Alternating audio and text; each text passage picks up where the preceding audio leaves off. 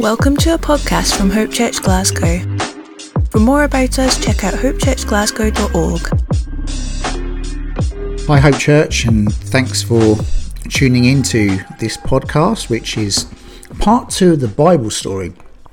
And if you haven't listened to part one, then I would encourage you to do that, just to kind of a bit more of a context about what we're talking about in this recording. Um, but if you haven't, or if you have, then uh, you'll be able to pick it up and join in um, as we pick up where we were when we finished. I've been talking about the the Bible story and uh, you know a framework that I use just to kind of help understand the Bible story, the story that God's given us as this kind of vast book that is confusing and and inspiring and and um, you know sometimes you're like what are you talking about? And other times it's a little bit scary or, or how it all fits together and, and what bits should we be more important or all these kind of questions that we can have. And a framework that's just really helped me kind of get to grips with it a little bit more. You know, by no means do I understand it all, but it, it's kind of certainly helped clarify some stuff for me. Is understanding that the, the Bible can be divided into eight scenes, if you like, scenes like a play. And last recording, we looked at the the first four, which was creation and the fall. Patriarchs is number two. The third scene is the Exodus, and the fourth scene is kingdom. In this recording, we're going to look at Number five, which is the exile, that's where we're going to start. Six is Jesus. Scene seven is the church, and scene eight is the new heavens and new earth.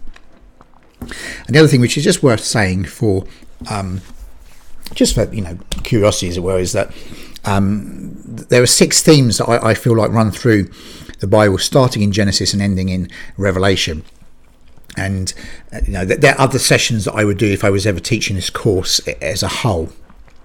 But when we understand what these six themes are and how they um, develop and progress through the eight scenes, really kind of gets us to the point where we can get a real good understanding of Scripture and the, and the unfolding nature of, of the Bible, the, the, story of the Bible.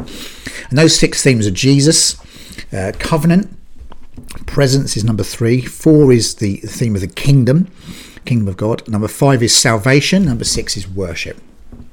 And we can look at the scriptures through each of those lenses, as it were, uh, and it really just helps shed some light and, and some clarification on it, basically. So let's pick up where we were, and that's looking at the fifth scene, which is the exile. Now, the exile, and this is dated to around about 500 BC, kind of there or thereabouts. It's for just a, a, kind of a memory aid. It's 500 years after the forming of the kingdom with Samuel and David and Solomon at 1000 BC. So, in effect, you know, the kingdom of Israel, the kingdom of Judah, um, and all those kings that um, we, we talked about last time, that's kind of over a 500 year period, if you like. You know, there or thereabouts. And um, picking up at the exile is it's worth just saying that obviously throughout these king the kings that we'd had and we talked about you know the kings of Israel and the kings of um, Judah. God hasn't just abandoned these this kingdom. You know, uh, you know we, we, we understand we, we we learn how they're in a cycle of sin, you know, calamity, repent, God rescues them, He blesses them, they get complacent, they sin, calamity, and so on and so on and so on. And, and bar, you know, handful of good kings, generally they're, they're just kind of either outright evil or they're just foolish and, and uh, you know, t- leading the people to idolatry and and kind of immorality, really, uh, often you know pretty keenly and, and outright. Um, but throughout the, the, history of both Israel and Judah, God sent them prophets. He sent his people prophets, and those prophets always come with the same message, which is repent, repent, and he rem- they remind them. They remind the people of the covenant that they've got in place with God, the covenant which was, uh, you know, instigated and initiated all the way back with Moses on the mountain in the wilderness. And some of the names that we'll, we'll know um, that you know some of them have written parts of the scripture, and others are characters. You know, Elijah and Elisha prophets, Amos and Micah and Hosea prophets, with their own smaller uh, stories in the minor prophets. Isaiah was another one. And basically, the prophets pretty much come and they're mostly ignored. Uh, and their role is like kind of covenant enforcers or, or covenant keepers. Kind of say, guys, repent. God's spoken. You know, he said he'll bless you if you do this, but if you do this and bad things are going to happen, if you don't repent, bad things are going to happen. And people have interpreted that as basically meaning there's doom and gloom coming and God's going to can't wait to smite.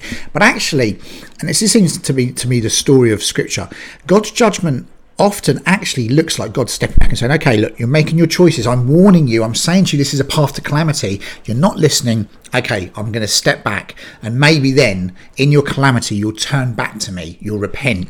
And then I will come in. And because he's a God of mercy and grace and kindness and love, he intervenes and steps in. Now, the issue is that obviously 500 years of this, um, people say God had enough. It's, I mean, God's obviously infinitely forbearing, and I think what it means is that is that you know, the, the, not that God realised because you know he, he's he knows everything. He's omniscient, but it would it's clear, it's crystal clear to everyone because there's centuries of this kind of dysfunctional behaviour on the on, on, for the nation that this old covenant isn't working. It's not actually working helping people connect to God. It's, it's basically doing nothing. And they might be well going through all the sacrifices and the Day of Atonement each year and you know there's the commandments and they're doing all those things but actually it's not really touching their hearts it's not changing their behavior or the attitudes of them as an overall majority and so actually what seems to happen is you know is like i said is god step back, steps back and says okay israel I'll start with you kingdom of israel you're going to making your choices with how your kings are and what's happening. Okay, I'll step in away now. And what happens is the Assyrians come in and conquer the kingdom of Israel. And this is around about 722 BC. The Assyrians come from what is now northern Iraq. Now, the Assyrians were a superpower and they were crazy. They were the kind of like, if you like, the, one of the first nations to understand the concept of psychological warfare. They basically would go to uh, like cities or, or, or nations and basically say, you've got one chance to surrender. If you don't, we're going to wipe you all out. If people surrendered, okay. If they didn't surrender, they would basically either just obliterate the city or starve them out, depending what worked. And then they would uh, basically kill all the men, and they would all the women and the children would be sent to slavery uh, in various places in the Assyrian Empire, so split up and distributed and they would sorry for the graphic stuff here but they would take the rulers and they would flay them which basically means they would cut all the skin off their rulers and basically display them around their tents and their camps uh, like basically spread out like a blanket to basically say this is what happens to you if you basically don't bow to the Assyrian might. And that was terrifying of people because they weren't just about conquering. Basically, it was either we'll conquer you or we will wipe you as a nation or as a tribe off the face of the planet. That's basically it. Now, that's basically what happened. So, basically, what happened is these Assyrians rock up and conquer Israel, and they organize a mass deportation, uh, mass, mass deporting of Israel, taking the people out of the promised land by force over the next 20 years and dispersing them throughout the empire. Um, and uh, then obviously there's this land, this promised land, which is all of a sudden vacant, and loads of people move in. There's a few remnants of people, uh, you know, Israelites are there, the bare bones, um, and obviously there's all the people from around, um, you know, the tribes, maybe historic people who used to live there or who are enemies of Israel, who can see the opportunity and move in. And uh, yeah, that's basically what happens. Maybe there's a few Assyrian kind of you know people there just to kind of keep order and stuff but basically in effect na- israel as the nation the people is uh, yeah they are spread out over the assyrian empire which was pretty vast now jerusalem and the southern kingdom of judah they keep going for another couple of hundred years their trouble comes around about 586 bc but this time it's not the Assyrians, it's the Babylonians. Now, the Babylonians are actually from what is um, southern Iraq, and, and the Babylonians kind of, in effect, took precedence over the Assyrians. Um, they got a slightly different policy. Whether the Assyrians were basically like conquer or we would just, just basically obliterate you and spread you out, and that's it. The Babylonians would uh, look at kind of people they conquered and go, right, we're going to take your smartest, brightest elite, and we will basically bring you to us and we will, in effect, Babylon- Babylonize you, um, add to our kind of brains and intelligence and you know wisdom, um, and then turn them into rulers. So that's what they did. And so um, what happens is when they conquered Judah around about say 586 BC, they took the elites, which means all the rulers, all the academics, all the cleverest, you know, the educated, and all the gifted young men, including someone by the name of Daniel. And that's how Daniel ends up in Babylon. He is a captive, he's a slave, and he's trafficked to Babylon. Um, and he's basically given the best Babylonian education and um, exposed to all the points of Babylon culture. And he's, in effect, they look to indoctrinate him as Babylonian, basically. Now, Jerusalem is destroyed, and the people um, are cast out of the promised land. Now, we've got to pause here because we don't maybe fully understand what that means. The law, which is God's, you know, given them, His promises to the people of God, you know, going back to all the way back to Abraham and that covenant He made with Abraham in Genesis, is saying, "I'm going to give you a people that's your, a land that's your own. You are going to be blessed. Anyone who opposes you, I will oppose." and you know, they they had Jerusalem, which was the city of God, if you like, because God lived there, because the temple of God was there. And actually, what's happened is these Gentiles, these non Jews, these people who are not the favoured people of God, come in, destroy the temple, which is the house of God, like utterly destroyed it, destroy Jerusalem, the city of God, where God lived, and take the favoured people of God out of the land that God had promised them. That is an incredible flip of their worldview because they've gone from being like considering themselves like the favored untouchable ones of, of god to being slaves not even in their own land but in the land of gentiles. The favored people of god no longer live in the land of god in the city of god with the house of god near them but they are slaves in the land of gentiles. That's why they're like where are you god what's happened? Like god did you lose to other gods or god have you turned your back and abandoned us? And this is what's happening and key prophets during this time are people like jeremiah who's called the weeping prophet because he's seeing this happen. It's like the book of jeremiah is watching this unfold. He's like telling them don't stop it stop it. This is going to happen this is going to happen. And then you know kind of like warning them uh, about what's about to take place. And then kind of his heartbreak as he's watching it. And then kind of after it's happened you know the, the part of isaiah covers this. Ezekiel is another one uh, talking about this. I mean actually the book of lamentations is is a book written about the horrors of the destruction of jerusalem. Uh, and one of jeremiah's nicknames if you like is the weeping prophet. Psalm 137 um, begins with By the rivers of Babylon we sat and wept you know, now it's a Boney M song. Some of you will know what I'm talking about. By the rivers of Babylon, in this foreign land, we sat, we wept, the people of God, when we remembered Zion. Zion is another name for the Jerusalem, the city of God. It's saying we remember where we lived and we're now in a foreign land and we remember what we had and what's been lost. The temple's destroyed. The house of God is destroyed utterly. To the world, you know, the Solomon's temple that was the you know incredible and you know famous and the best material and all the wealth of Israel and the best of the world came to build this thing, annihilated. To the entire world and to themselves, the people of God are now not just the same as any other people, but they're the same as any other conquered people. But God's kind and God's merciful. And in this heartbreak, the prophets begin speaking of a new day. They start speaking about when people, the people would be sent back to the promised land.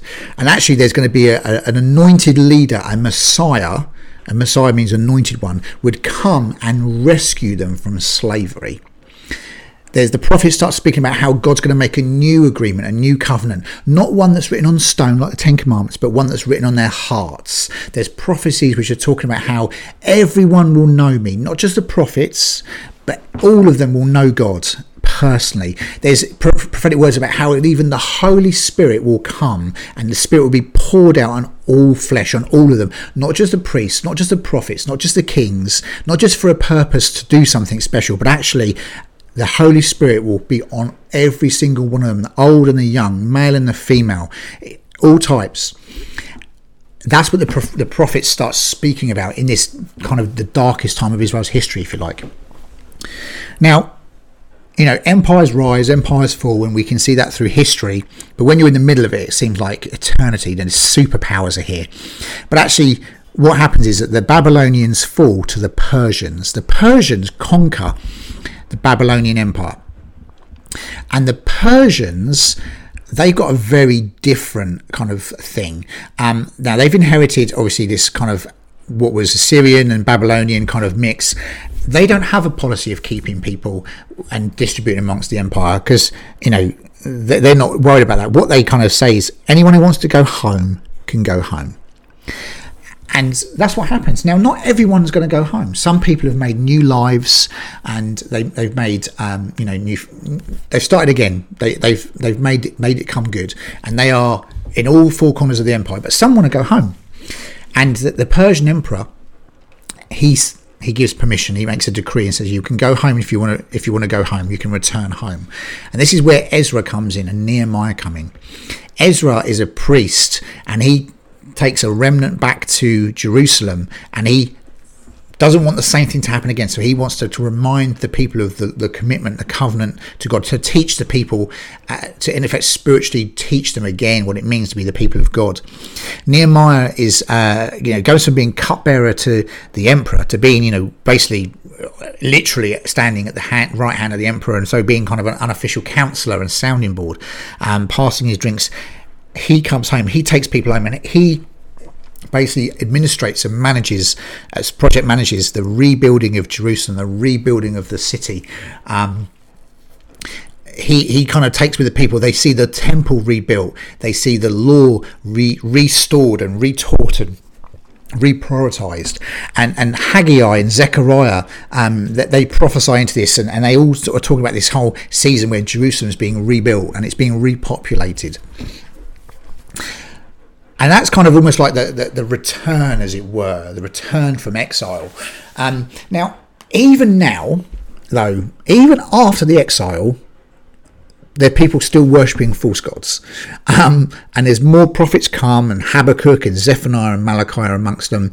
And many of the people ignore the prophets. You know, it's almost like that the, the people just, they, they don't get it. They don't get it.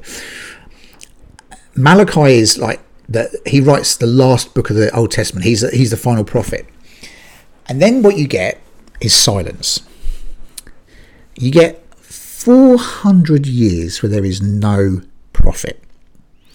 It's like the last word of the prophets was the promise of a Messiah and the promise of a new agreement, a new covenant to come. And that's the promises that some of the people hold on to some of them don't. They kind of try and just get on with things normally. But basically, 400 years where there's no spokesman from God. The 400 silent years between the end of Malachi and basically the beginning of what is the New Testament. Now, during those four, and it's called the 400 years of silence after Malachi, during those 400 years, stuff still happens, but Israel never again really gains its lasting independence. It's still ruled by Persians, still ruled by Gentiles. The Persians become conquered by the Greeks. It's you know, kind of Alexander the Great. The Syrians are all in charge of them at some point. They get 100 years or so of independence and then they're conquered by the Romans in 63 BC, you know, the all conquering Roman Empire. And that's kind of the history of, of Israel. That's kind of the setting we have. And we end certainly the Old Testament with Malachi, but it, as it were, 400 years happens before the New Testament is introduced and the Roman Empire is in the scene. So some of the books that we kind of, and obviously I've talked about some of them, but to kind of get this understanding of what's going on during this exile period, you've got Second Kings and Second Chronicles. You know, Isaiah and Jeremiah talking about almost like the before, during, and after of the exile. You've got so many minor prophets Hosea, Joel, Amos, Nahum, Jonah, Habakkuk, Micah, Zephaniah, um, you know, Jonah, just on a quick aside, is talking about Nineveh, the capital of the, the Assyrians, and, and God's mercy to them. Lamentations, lamenting the fall of Jerusalem. Ezekiel's in there. Uh, you've got Daniel, who is you know, in Babylon, working alongside multiple Babylonian emperors and kings uh, as a as a as a counselor and a confidant, and, and he's a he's a major prophet. He's prophesying so many things, and, and some of them about Jesus. Obadiah and Haggai and Zechariah are also prophets during this time. Um, after the exile, you, have got the history, you've got you know, the events that are recorded, you've got Ezra, you've got Nehemiah, that's the kind of restoration history. Esther, the book of Esther, that's kind of during the Persian rule, and so Esther actually is you know as, as you know the story is uh, starts off as a concubine and ends up becoming the wife of um, the Persian emperor and all the kind of stuff that happens there. Uh, it shows kind of almost like as it were the heart of the Persian emperor towards the the, the, the Jews because of who Esther is as his wife, and then obviously Malachi is the is the kind of last Old Testament book looking forward. That brings us up to the end of this fifth scene, the exile, and uh, we into scene six, which is the story of Jesus. Now, 400 years between the end of the exile scene and Jesus, and we've had multiple conquerors, as I said, come and rule Israel. The Romans, at the start of the, the New Testament, the start of like the, the, the Jesus scene, if I can say it, the Romans are in charge. The Romans occupy Israel. Now, generally, what happens with the Romans is they come and they impose their culture and they impose their gods on conquered nations. They build lands and they build temples and they build cities and they try to kind of, if you like, culturalize the people they conquer. But for some reason, they actually give Israel special privileges. They give, they make an exception for for Israel. Um, they still occupy Israel. They're still in charge, by sure. And you know, obviously, you read the Gospels, and Roman soldiers is not, and, and Greek, you know, Roman names, as it were, is not um, unusual actually when you read some of the place names or people. But they generally left the people alone to worship as they wished, as long as they paid their taxes and as long as they did what they were told. Um, but they're still occupiers and they're still conquerors and they're still despised because they're Gentiles.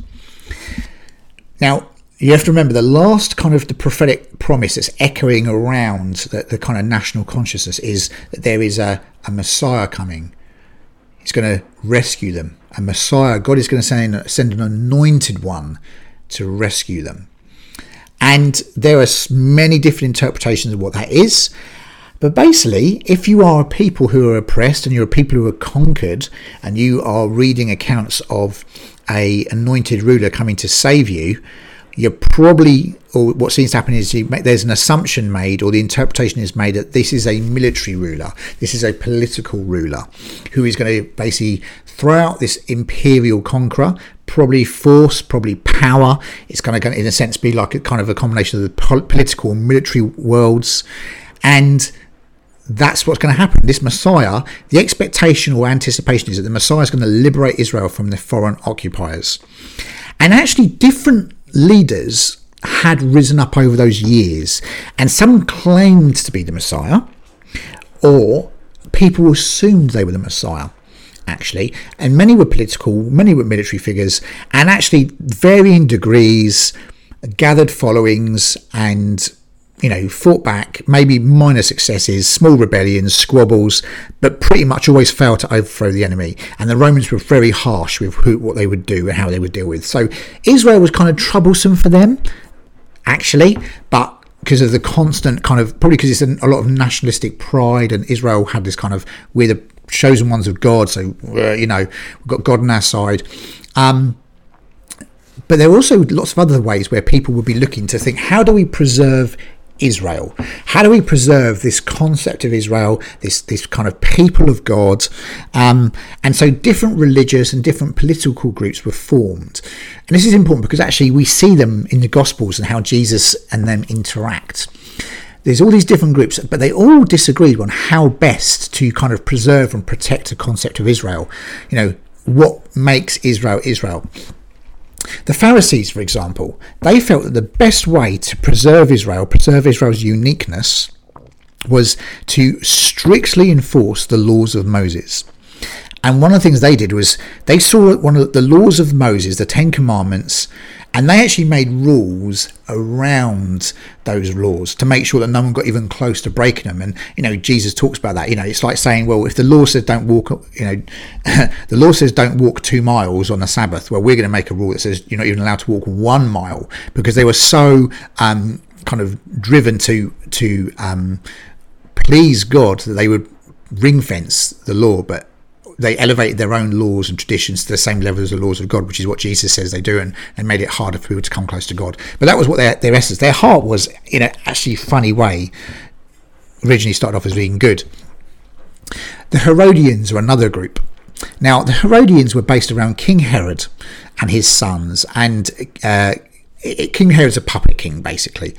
Um, so the Herodians are a political group. They're kind of the followers and the loyalists to the, the kind of puppet king that the Romans have kind of approved. So they don't really consider him their real king. There's some leading priests there as well. And the Herodians felt that the best way to protect Israel was to basically compromise politically, to partner with Rome. And basically, if we acquiesce and we give in and we don't fight, then, you know, we'll be able to kind of quid pro quo. We'll give a little, we get a little. We can preserve Jewish tradition, we can preserve Jewish identity by not annoying the Romans so much that they basically wipe us out or, or do whatever. Um, so we're going to compromise basically bargain. The Jews didn't like Herod because he's a puppet king. They put him in charge, they ruled them, and they felt like he actually exploited them because um, he actually built uh, Roman temples, he built buildings, he named them after himself, and basically they looked at him as basically like a puppet king working for the Romans and also using their money and their land to uh, dilute and undermine their national identity. So Herod was not very popular at all, and he also uh, you know, I mean, there's a couple of King Herods because um, he names his sons, and sometimes the, the, the Herods are crazy. And the Zealots, they're another group. Now they're freedom fighters. They are, um, yeah, they are the violent rebels. Seize arms. We're going to fight back, and they use force. They use terrorism to fight the Romans. So they kind of had this view of the Messiah as someone who's going to lead them in a battle. Quick pause here. One of the disciples was called Simon the Zealot. So Simon the Zealot, freedom fighter, or terrorist to the Romans, depending how you look at it, he's one of Jesus' small group. Also part of Jesus' small group is Matthew the tax collector, hmm, the Romans tax the Jews. The Jews hate the Romans, so they hate giving money to the Romans. So the only thing they probably hate more than the Romans is a Jew who works for the Romans, and Matthew's a tax collector. So he works for the Romans and he takes their money. And the way the, the tax collectors would uh, tax would be to get paid, they would exploit and charge more than they actually had to. So they would take money and steal money from Jews. So Matthew, who is therefore an employee of the Romans and exploitative one, and Simon the Zealot, Imagine those two being prayer partners in a small group. The part of Jesus is in a circle, though. So that's the Zealots. Now, the Sadducees, they're another group, and again, you see them in the Gospels and Acts. They want to retain power, but they retain power by through the priestly system. So they basically like we need to have a theocracy. We need to have uh, the priests in charge because we're a, a, spiritual nation, if you like. We're a, we're a we're a priestly nation. So if the priests are the ones with the power, not the kings, not politicians, it needs to be the priests who know the scriptures, know um, you know God's what God says is right or wrong, and we will basically rule with that in mind. Now that means that they're basically pretty much rich, and because they're, they're educated, and you have to be rich to probably get really educated, and if you're educated, you get rich. They're religious and they're compromisers who again played politics and often had powerful political positions to be able to, in effect, instigate um, and, and govern using the law and using uh, kind of priestly requirements. And then uh, the final one, the final group that was kind of kicking around that was a bit more major was what's called the Essenes and they separate themselves from the world. They are the guys who basically go, Do you know what? This is crazy. We're going to go to the desert. We're going to go hide in the desert, live in the desert. We're going to keep holy by being away from all the unholy stuff. And we're going to wait for the Messiah to come and arrive, and then he'll help us out. This is the context and the world and the society that Jesus is born into. 2,000 years after Abraham. So we've had 400 years of silence. We've not had any prophets. There's Roman occupation. The general feeling is that God is judging Israel because it's still occupied. But at some point, a Messiah is coming to liberate. It's just there's been so many false messiahs. And then there's a man in the desert who appears, a voice in the desert. He's wearing odd clothes. He's eating odd things, locusts and honey, but he's proclaiming the words of the prophet Isaiah, written 500 or so years earlier. Prepare the way for the Lord. This is John the Baptist. Now, people go to him because they've not had a prophet for 400 years. They go to him and they say, Are you the Messiah? And he says, No, I'm not the Messiah someone else is coming after me. I baptize you with water, which was a sign of repentance, get ready, turn to God. But one's coming who's going to baptize you with fire.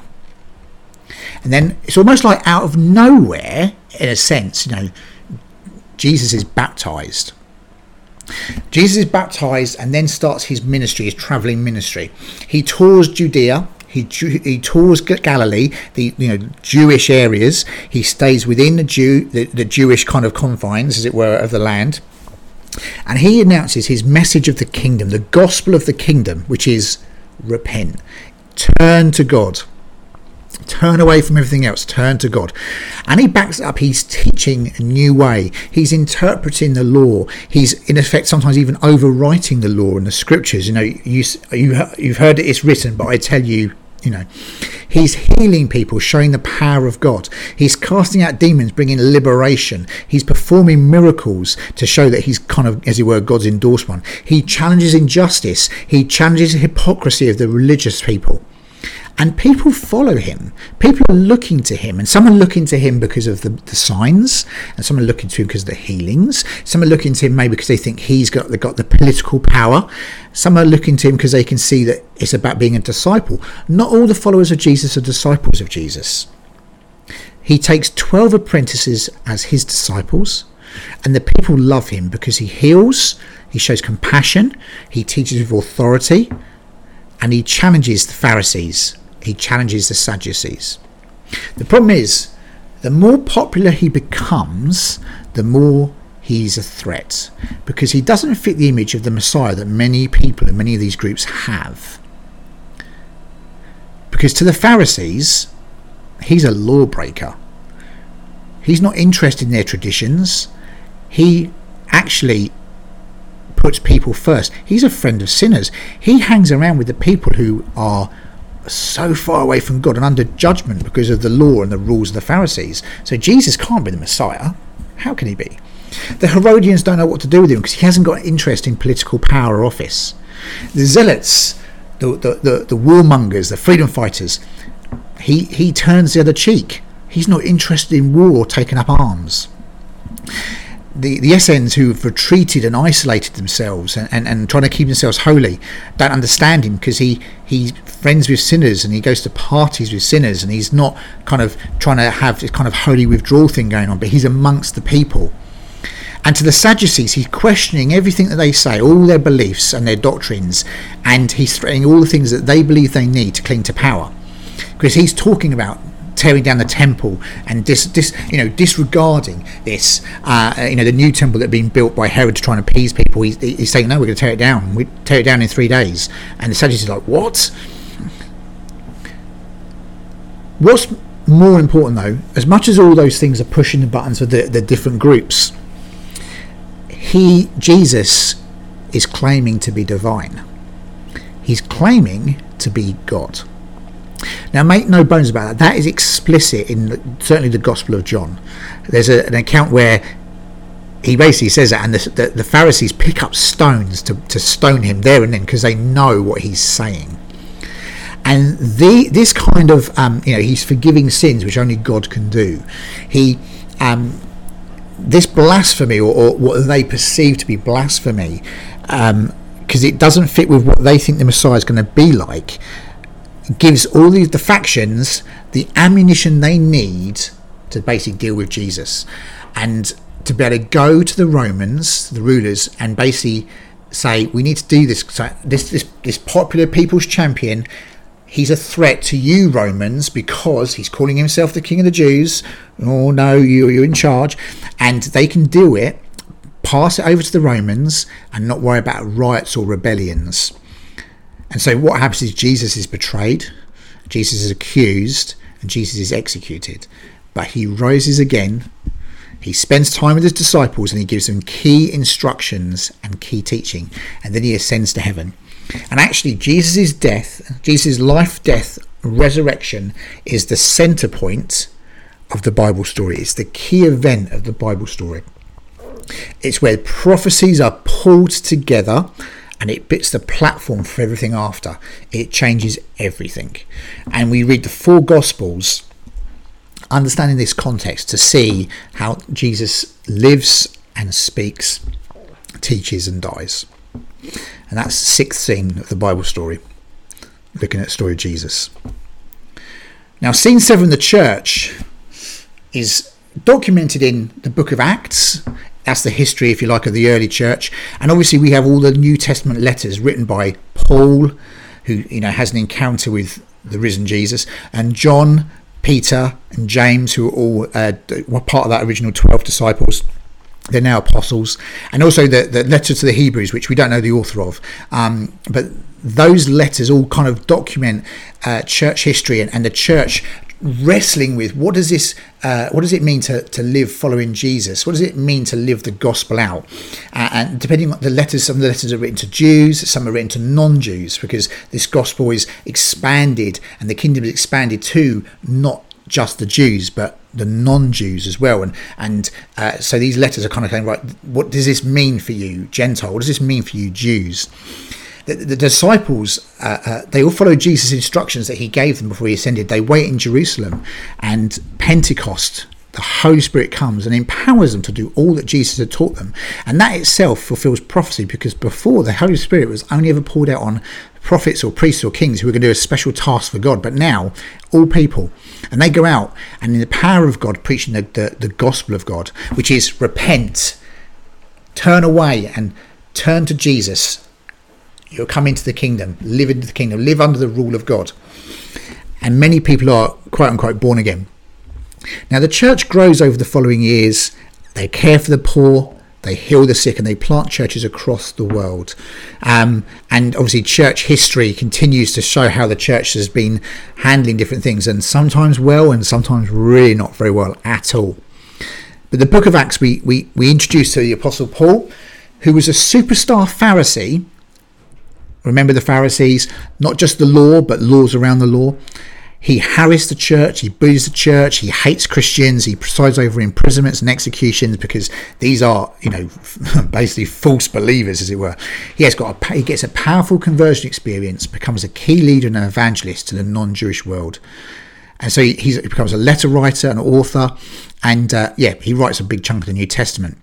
And we see, um, as we say, the rest of church history between you know over the last 2000 years forms this church scene and we're still living in it. We are still writing church history today, this month, this year, last year, next year, decades as well.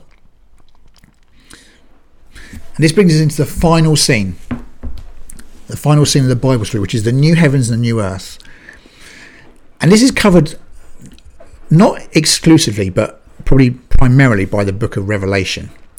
And the, the book of the um, the book of Revelation, it's an account of prophetic visions that the apostle John receives whilst he's banished onto the on an island of Patmos.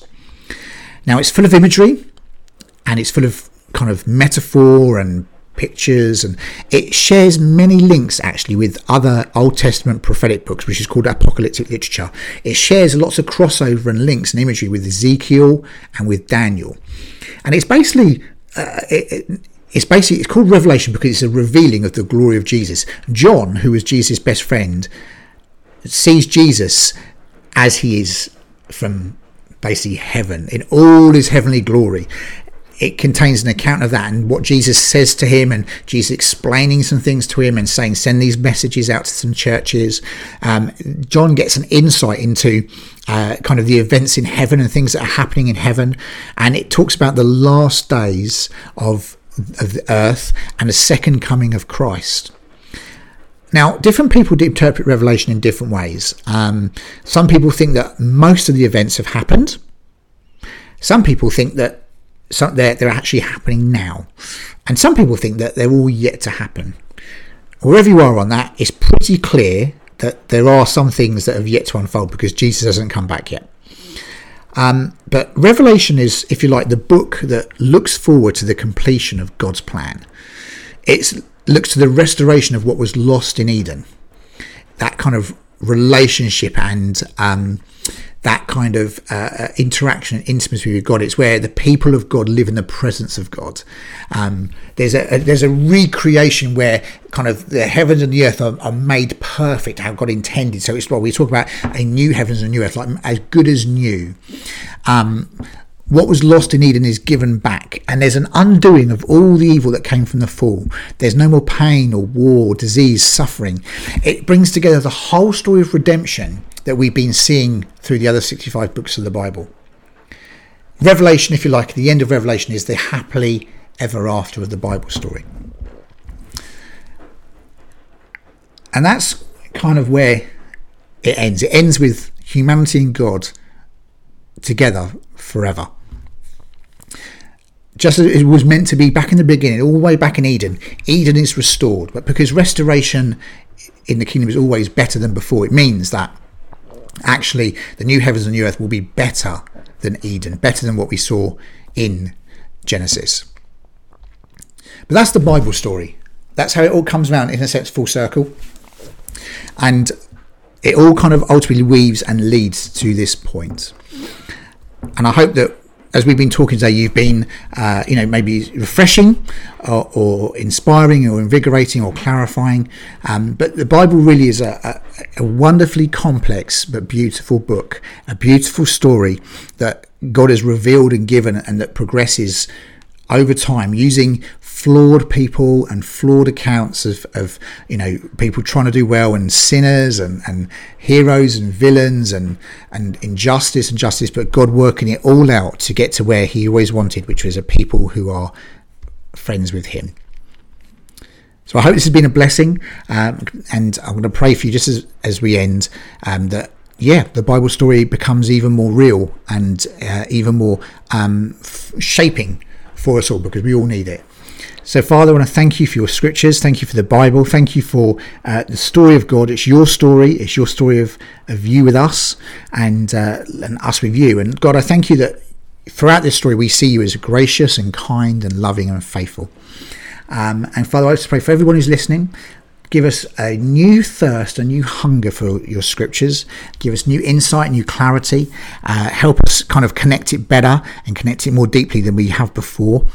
Uh, Lord, thank you. You speak to us through your word. And Lord, thank you that your word, your written word, is meant to lead us to the living word, to you, Jesus? Would we see you in every page? Would we see you in every chapter? Would we see you in every verse? Would we see you in every book? And not lose the point by burying ourselves in a book, but that the book would be a, a platform and, a, and, as it were, even like a trampoline into increased depth with you, Lord. I ask that for all of us in your name. Amen. Uh, thanks for listening. Take care. Thank you for listening. Find us on Instagram, Facebook, or search Hope Church Glasgow on your favourite podcast player.